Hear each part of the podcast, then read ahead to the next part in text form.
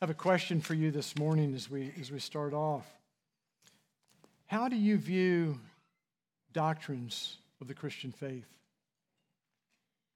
Uh, uh, by doctrines, I mean the foundational truths, the foundational teachings of Scripture, uh, like the doctrine of God, the doctrine of Christ, the doctrine of salvation, the doctrine of man, the doctrine of the church, the doctrine of end times. Do they excite you? Or do you wonder, how does this apply to my life? How is this relevant for practical everyday life? Do you view these doctrines, this theology, do you view this as good and needed in, in some way, but better suited for the halls of academia? In Colossians, Paul presents the doctrine of Christ, his preeminence, and the believer's salvation is foundational for combating the error of the false teachers and for living life. Paul doesn't use the term doctrine of Christ or doctrine of salvation, but he informs us of the truth of, of who Christ is and what he did.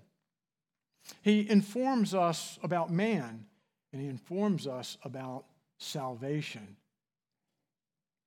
and its implications for our lives. He informs us about the church, and he informs us about end times.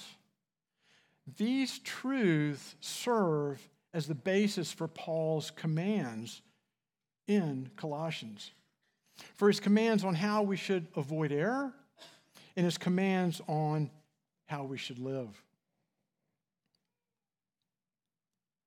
So, our, our passage this morning from Colossians chapter 2, beginning in verse 16 through 3 4. And the thesis for today is the doctrines of the Christian faith are relevant for everyday life, for our living. And so remember their truths to guide your life. The title of the message this morning is Walking Worthy. Walking Worthy of the Lord. So let's look at our first point. Understand the role of the law and the finished work of Christ to avoid legalism. Understand the role of the law and the finished work of Christ to avoid legalism. Look with me in verse 16. Therefore, let no one pass judgment on you in questions of food and drink, or with regard to a festival, a new moon, or a Sabbath. Well, let's start off and let's look at the first word, therefore. And we need to ask why it's there, what it's there for. Therefore, here refers back to verses 13 through 15 that we studied last week, wherein Paul provides a clear teaching about who Christ is and what he did, and the believer's resulting position. That's what the therefore is there for. Let's look at some of those verses from last week. We see in verse 9 Who is God? Who is Christ? He is God. In verse 10, in Christ you are complete. There's nothing more to add. In verse 13, Christ forgave us our trespasses. He took your sins and my sins, if we're believers, upon himself. He died in your place. His work is finished. And in verse 15, Christ defeated the enemy. You're no longer bound by these rules, by these laws. You are free to live for Christ. So, therefore, based on these truths, Paul gives us a command. Let's look first at the structure of the passage. It follows from the previous part that we saw last week. And in each of these, in 16 and 17, and then 18 and 19, we're going to see that Paul provides a caution. He provides that in the form of a command to do or to not do something. So he begins with a caution. He then is going to give us characteristics of the false teachers or the false teachings. So, command or caution, characteristic, and then he's going to tell us something about Christ, about God, that influences what the false teachers are saying. So look with me. Let no one pass judgment on you. Paul's caution, his command. To judge, to pronounce judgment. It parallels being taken captive that we saw last week in verse 8. Don't let anybody do this. It's a command. And you say, Great, how do I prevent somebody from judging me? Well, it's more your response to the judgment than keeping them from judging you. How do you do that? Cease submitting to them. Don't do what they say. Don't follow their rules. Put your trust in the finished work of Christ not in what somebody else says. But judgment is based on a standard. And so we see here the standard of the false teachers under the, I put a heading there. What are the characteristics of these false teachers and their, their rules? He says, Don't let anybody judge you in questions of food and drink, or with regard to a festival or a new moon or a Sabbath. The false teachers were passing judgment in two areas food and festivals. These are the same issues that Paul expressed concern regarding the Galatians in 4:10, where he says, "You observe days and months and seasons and years. Your life is not consistent with the truth of who you are in Christ." Why is that? But let's consider this passage in a broader context of overall scripture. In the Old Testament, we see that God called a people to himself. He, he chose them, he provided guidelines for living. They were supposed to eat and live and worship in a certain way because of who they were, because God had chosen them, not to earn anything or to make them something that they weren't. But in two of the four times we see this, this phrase, festival and new moon and Sabbath, two of the four times it occurs, we see that the children of Israel had already corrupted these rituals. They were already corrupting the laws that God had given them. In Isaiah chapter 1, we see Isaiah says, referring to God, I cannot endure iniquity and solemn assembly. Your new moons and your appointed feast, my soul hates. So the false teachers continued a corrupt practice, and they had converted it to legalism. Legalism says Christ is not sufficient. You must obey the law or do something to be justified. Legalism confuses justification with sanctification. The fancy terms, justification is just God's declaring the believer righteous. That's all that is. We're, we're saved. The sanctification is God conforming the believer to the image of Christ. Lifelong process done by God in which we participate. But the legalist confuse the two, thinking we can earn our salvation, and we can't.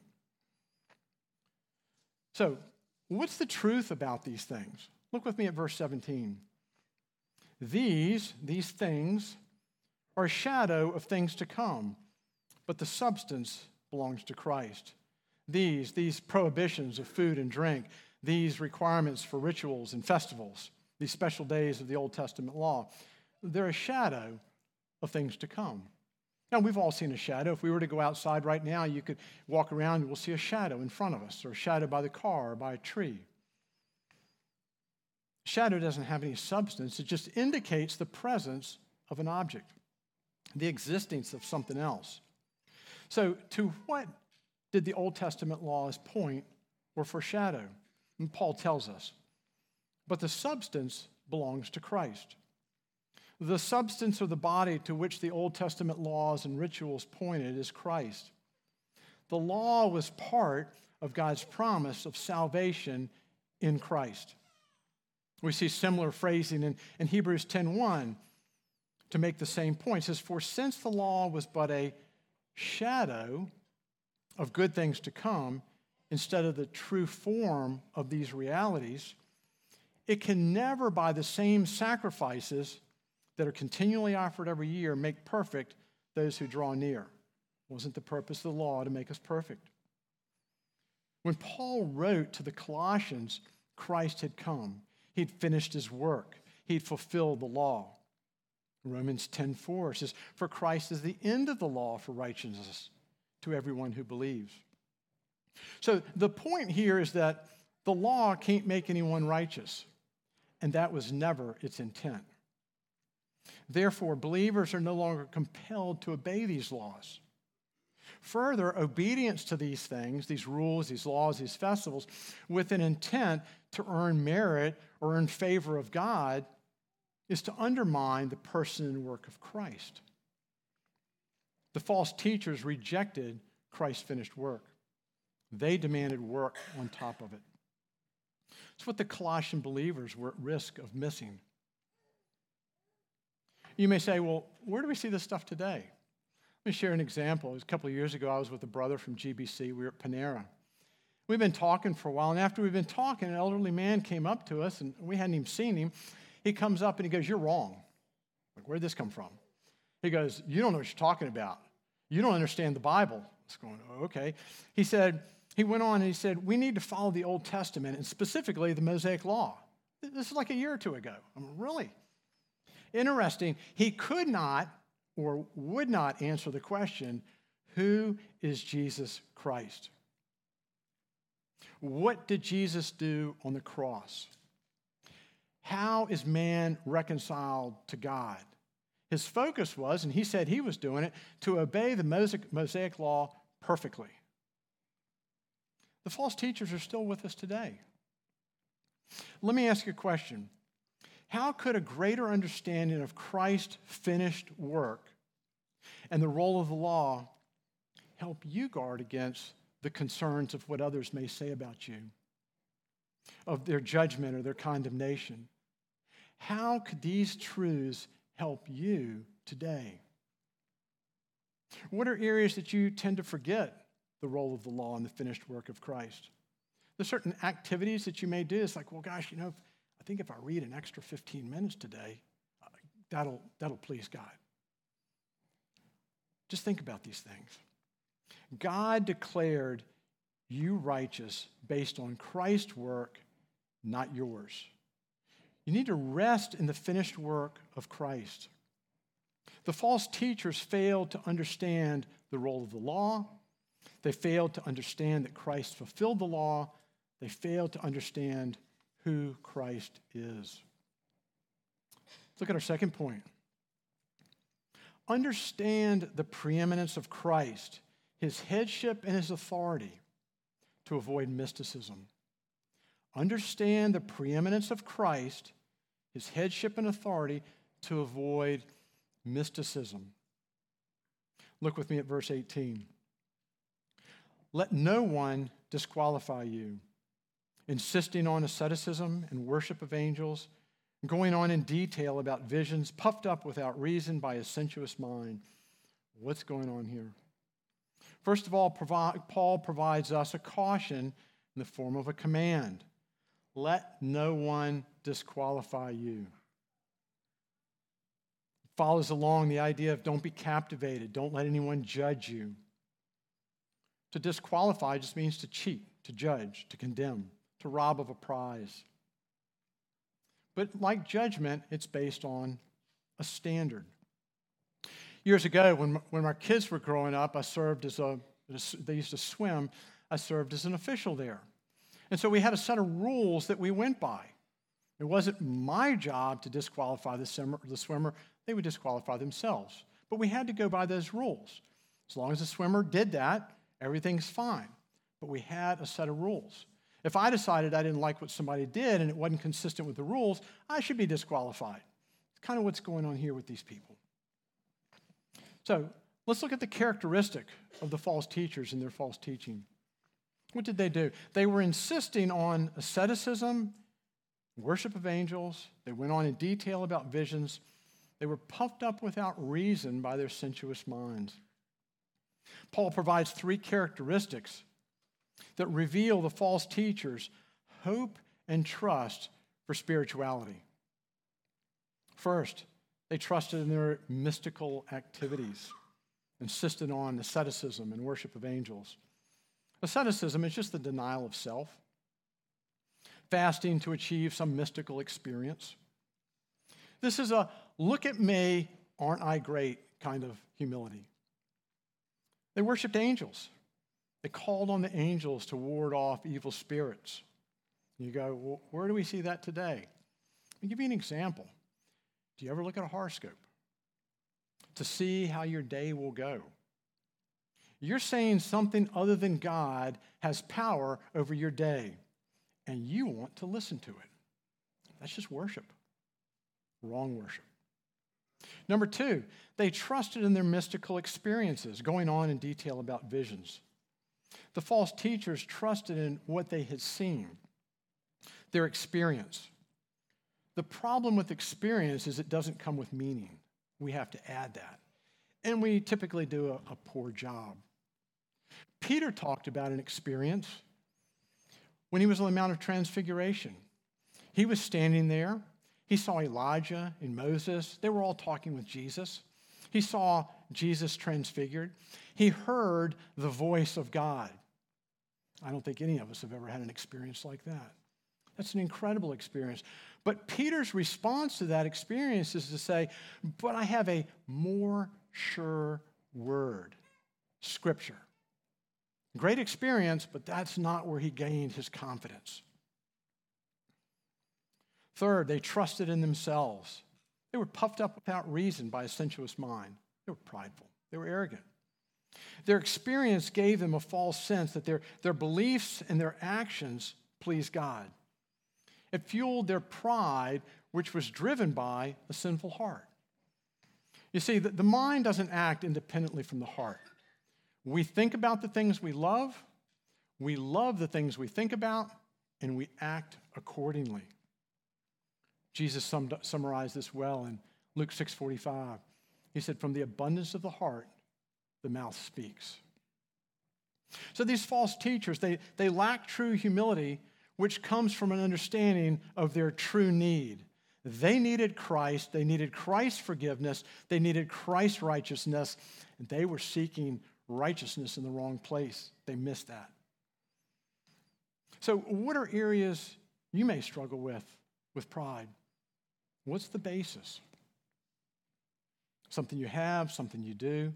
And how might a greater confidence, a greater understanding in Christ's preeminence and his finished work on the cross help you.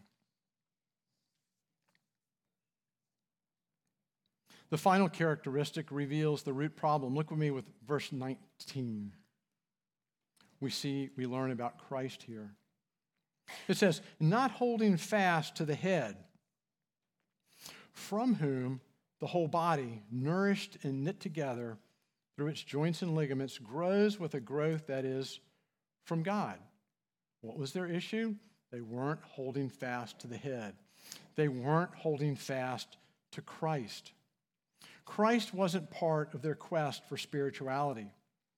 Their hope, their trust was in themselves, their understanding of what was going on, trusting in their rules, and not only that, their ability to perfectly obey those rules rather than Christ. They failed to understand Christ's preeminence, that he is God. And so they pursued their own means to God. Well, let's ask a question How important is the head for the body? It's critical. Paul goes on, he says, From whom the whole body, nourished and knit together through its joints and ligaments, grows with a growth that is from God. Let's break this down into two parts. Let's look first at from whom the whole body grows with a growth that's from God, from whom Christ gives life to the body. And what's the whole body? It's the church. It's the body of Christ. It's you and me as believers are the body of Christ. Your only connection to God is through Christ. And your only connection to Christ is by faith in who He is, God, and what He did, died on the cross to pay for your sins. Growth here is not a physical growth, it's a spiritual growth. It's that ongoing work of God conforming us to the image of Christ, the likeness of Christ continues for a lifetime. And growth doesn't occur from obeying Old Testament laws, doesn't occur from asceticism and worshiping angels, doesn't occur from any of that stuff. Growth comes solely through God. So, what do we learn about the body? Let's look at the middle part of this verse here. It says, nourished and knit together through its joints and ligaments. This is body life. This is the body working together. The body being in a body and Christ being the head, the source of our life. The joints and ligaments, that's the body of Christ. That's you and me as believers. It's the church which is nourished and strengthened, knit together. So, how does the church do this? How does the body do this? How do the joints and ligaments do this? As we each remain connected to Christ, as we each grow in the grace and knowledge of Jesus Christ, as we each exercise our spiritual gifts for the edification of the body, as we encourage each other, we're nourished in knit together. Let me ask you a question How do you guard against false teachers? What part of God's word, prayer, fellowship play in your life? Are you connected to a local body? Are you connected to this local body? Are you a committed member? Are you involved in the lives of other members here? Are, are, you speaking into their lives and are you allowing them to speak into your life? It's being nourished and knit together. The false teachers failed to understand Christ's preeminence. They failed to understand that he is God. And so they look to their efforts. They look to the spirit world. They look to their experiences for confidence in their standing before God. Look at our third point. Remember your union with Christ to avoid succumbing to false teaching. Remember your union with Christ to avoid succumbing to false teaching. Beginning in verse 20. But you say, where did union with, union with Christ just come from? Where do I get that from the passage? First of all, what is union with Christ? Union with Christ refers to the truth of salvation. That's what it's talking about. It, it speaks of the believer's intimate relationship with Christ. This is the truth that Paul established in verses 13 through 15 that we studied last week. When you trust Christ, God declares you righteous on behalf of Christ's work. So, if you're in Christ, every act of Christ's accomplishment of redemption counts for you. When Christ died, you died. When Christ was buried, you were buried. When Christ was raised, you were raised. And we see in Ephesians 2 6 that the believer is seated with Christ in the heavenly places. That's union with Christ, is salvation. Where do we see this in the passage? It's indicated in Scripture typically by the little preposition in. We see that a lot in the first chapter of Ephesians. We see it here also. Also with the preposition with. We see that more in Colossians. So in Colossians 1:21, you were reconciled in Christ's body. You're in his body. Colossians 2:10, you as a believer are filled with Christ. Christ is in you. You are in Christ. In Colossians 2:12, you were buried with him. Therefore you died to sin. In verse 12, you were raised with him. In verse 13, God made you alive with him through faith. And then in our passage here, verse 20, with Christ you died to what? The elemental spirits of the world. So the believer's union with Christ, our salvation, is central to Paul's instruction on how to live, on how to avoid false teaching. Look with me at verse 20. If with Christ you died to the elemental spirits of the world. Paul states, if, or more accurately, since you died. Since you died with Christ to the elemental spirits of the world, since you died and are united with Christ, since you are saved, you are free from the elemental spirits of the world. Paul wants you, me, wants us to remember the truth of our salvation the truth of our union with Christ to guide our life. Who's the you here? What's the Colossian believers? Today, that's you and me as believers, all that are in Christ today. But to be dead to the things of the world is to no longer respond to them, to no longer seek joy in them, to no longer trust them, to no longer give them any value. Elemental spirits of the world, we touched on this last week, they're the fallen human thinking. But that fallen human thinking is, support, is submitting to a certain power, and it's not God. So, Paul says, since this is true, since you are alive in Christ, he continues. Why, as if you were still alive in the world, do you submit to regulations? Paul's applying the truth of our union with Christ, the Colossian believers' union with Christ, applying this to life. Understand this doctrines are not some cerebral, academic thought meant for the classroom or philosophical discussions. We often think that, though.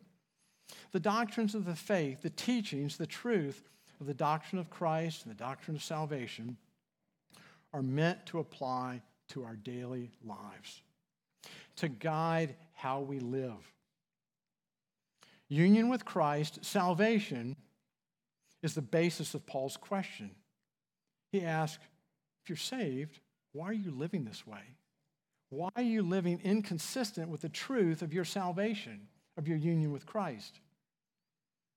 Why do you submit to its rules?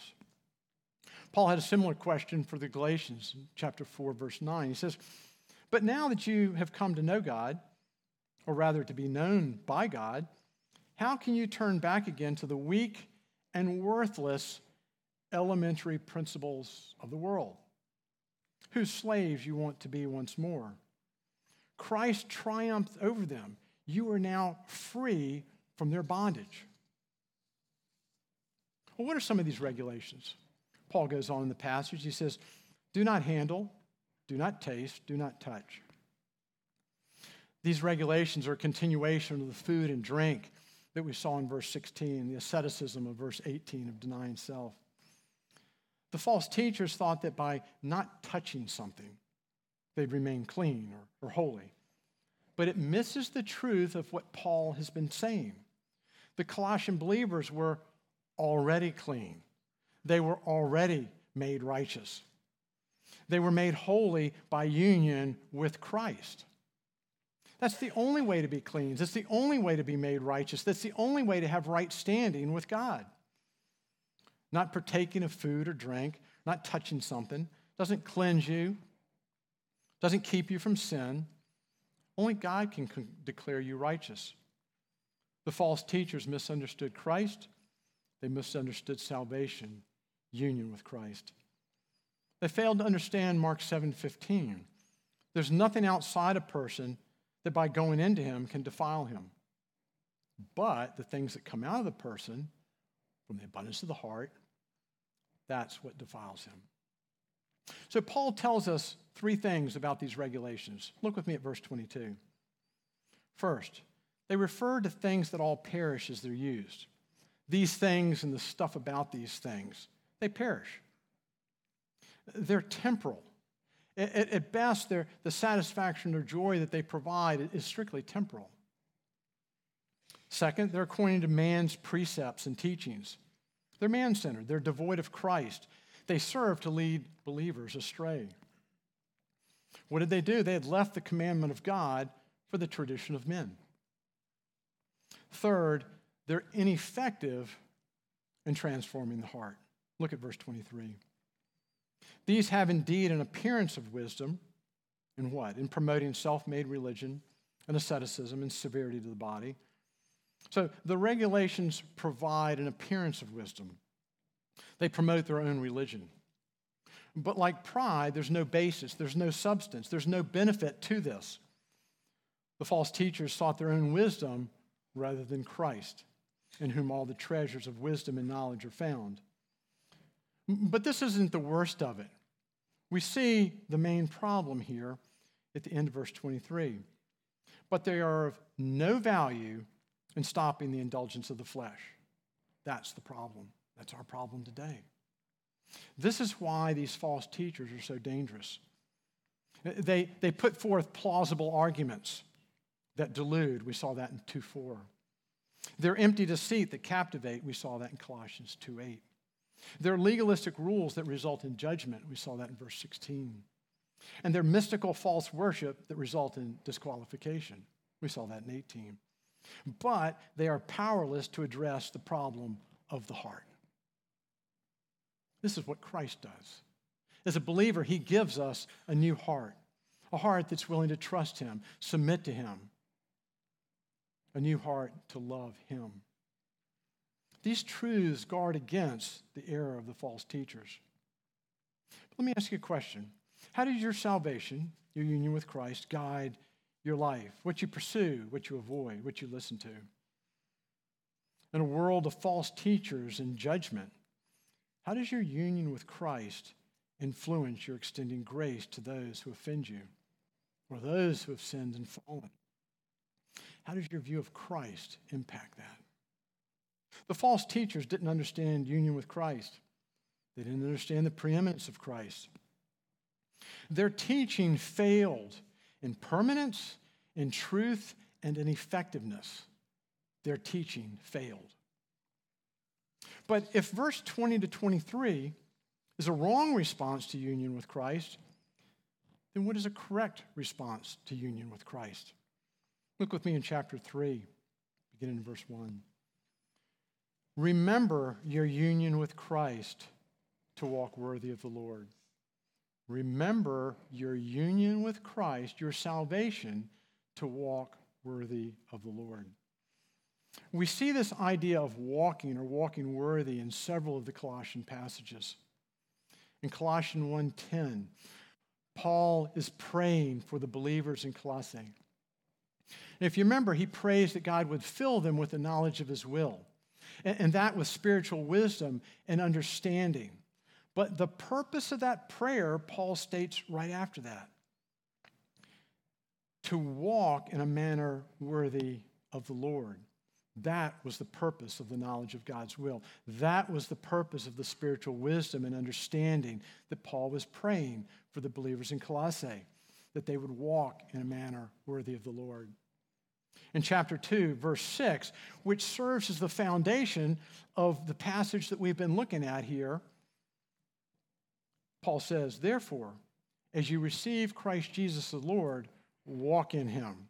And so everything else that Paul has been saying here goes back to this is a part of walking in him.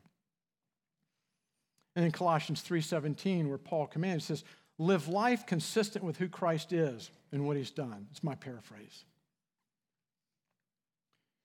Look with me at chapter 3 verse 1. If then you have been raised with Christ, seek the things that are above where Christ is seated at the right hand of God. If then you've been raised with Christ, if or since you have been raised with Christ. It goes back to verse 20. We were buried with Christ, and now we're raised with Christ. That's Paul. Paul saying here is we're united with Christ. We are saved. We're born again. Paul provides two commands based on this, this foundation of our salvation.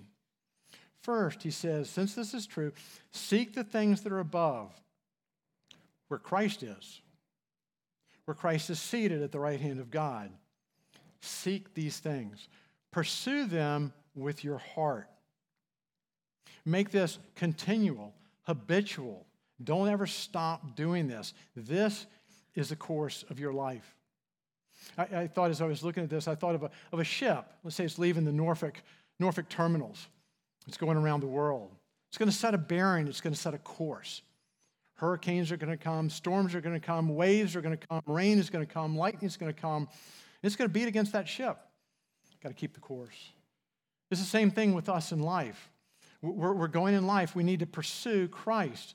But there are going to be trials that come, there will be hardships. Keep your course. Seek, pursue things above.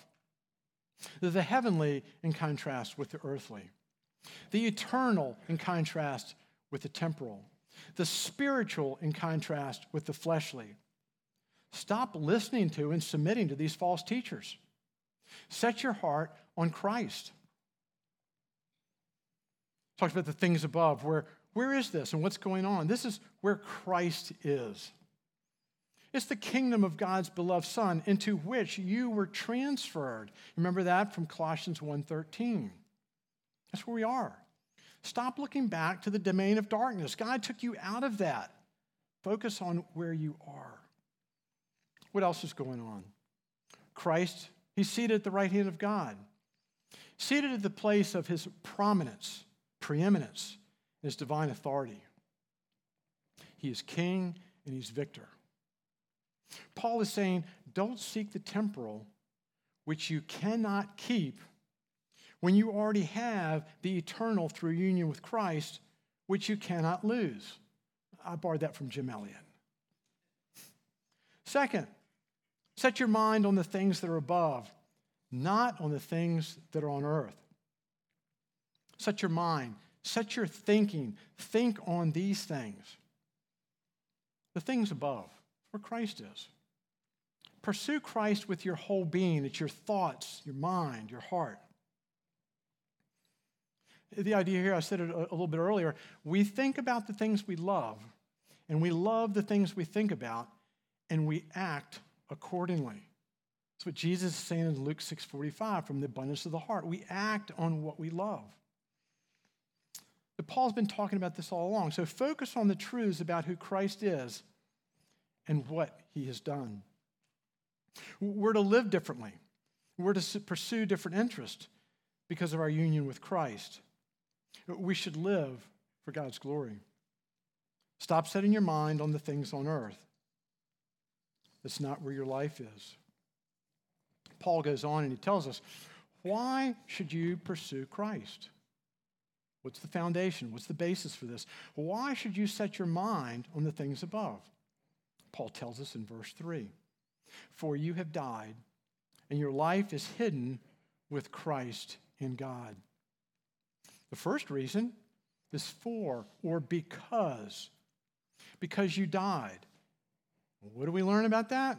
Because you are united to Christ. Because you are saved. Because your life is in Christ. Therefore, because you have died, because you're united to Christ, pursue Christ.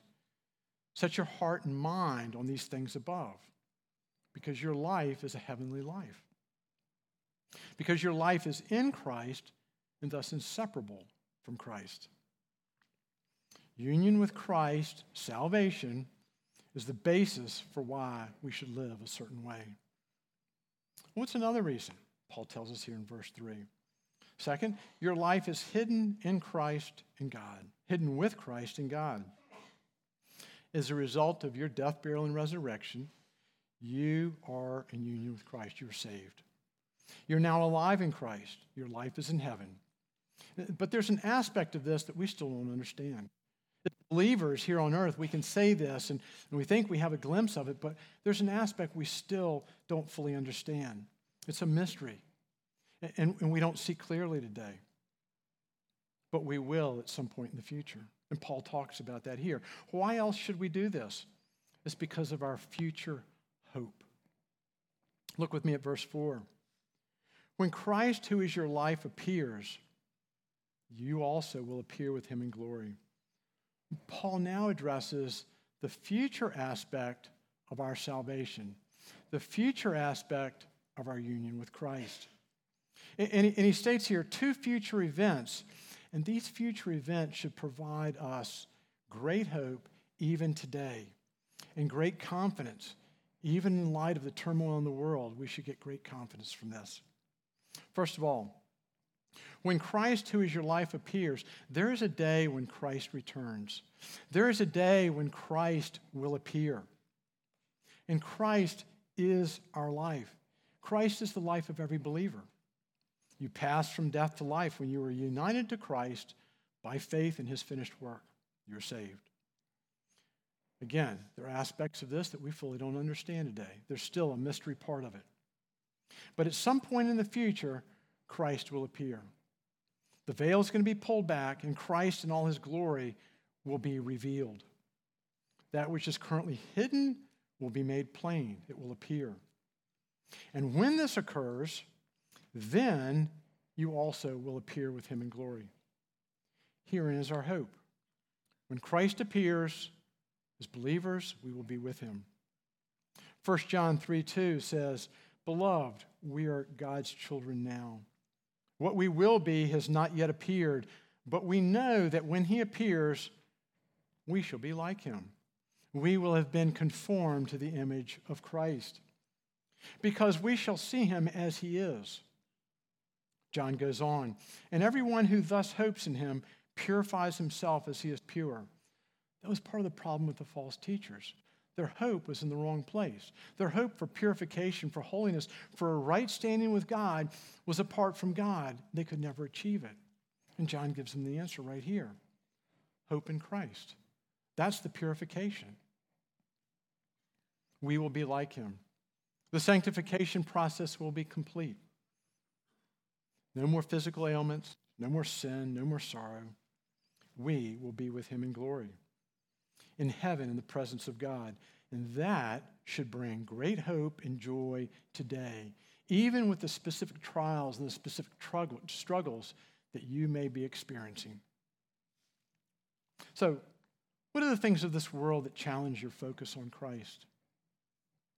How does your union with Christ guide your pursuits? How does your union with Christ strengthen you to persevere in these times of uncertainty and turmoil? Does this truth, the person and work of Christ, and your union with Christ, strengthen your confidence in Christ?